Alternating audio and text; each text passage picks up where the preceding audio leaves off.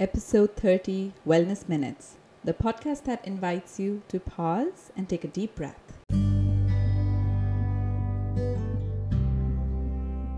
I attended a virtual conference recently where I had a chance to hear some amazing uh, speeches, and there was this one psychologist out, the, out of the University of Wisconsin Madison, Dr. Richard Davidson, who spoke about meta awareness as one of four pillars of well being.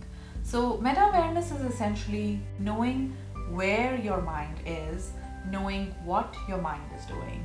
So a lot of times we're just, you know, functioning on autopilot. We don't always realize what we're doing, what we're thinking.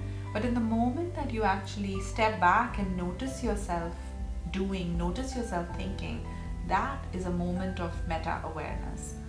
So Dr. Davidson was actually talking about uh, a study that was eventually published in a paper called A Wandering Mind is an Unhappy Mind. And that paper is actually linked in the show notes below. That paper is a uh, by these two psychologists, Dr. Killingsworth and Dr. Daniel Gilbert, um, who collected data from more than 2,000 people in the United States. And they collected this data using smartphones that essentially were used to communicate with these uh, participants of the study. And uh, the researchers essentially asked three questions What are you doing? Second, where is your mind? Like, is it focused on the task or doing something else? Third, how happy are you? Interestingly, their findings showed that on an, on an average, adults spend about 47% of their waking life not paying attention to what they're doing.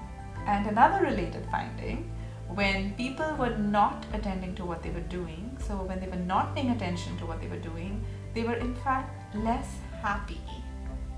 Like uh, Dr. Killingsworth and Dr. Gilbert say at the end of their paper, a human mind is a wandering mind, and a wandering mind is an unhappy mind. The ability to think about what is not happening is a cognitive achievement that comes at an emotional cost. Those lines really struck me because I think as immigrants in the backlog, we're so used to thinking about so many different things all at once. And we also have so much information coming at us all the time. And when we don't have information we go looking for information. So there is a lot of room for our awareness at any point to be quite diffuse and like dr richard davidson was saying meta awareness being a pillar of well-being makes it important that we actually get better at the skill of paying attention to where our mind is we can do better we can figure out ways to focus on one thing at a time. I don't mean focus on one thing in life. Of course, we have so many different interests. So we will have a lot of things going on, understandable. But when you're eating, focus on eating. When you're watching TV, focus on enjoying TV. When you're talking to your kids, focus on talking to your kids. I know it's hard, and that's why cultivating this mindful attention, this quality of meta awareness is such an important skill for your own well being. So, at the same conference where I heard Dr. Richard Davidson, I also heard another psychologist called Dr. Amishi Jha, who's out of the University of Miami. And she, in fact, spoke about breath awareness as a foundational workout for the brain's attentional system.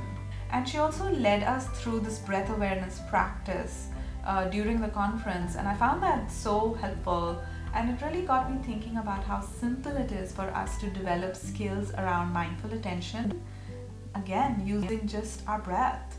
A companion to this episode is actually a breath awareness practice that I have scripted inspired by some of the work of Amishi Jha, Dr. Amishi Jha, and of course other breath awareness practices that I have experienced throughout my life.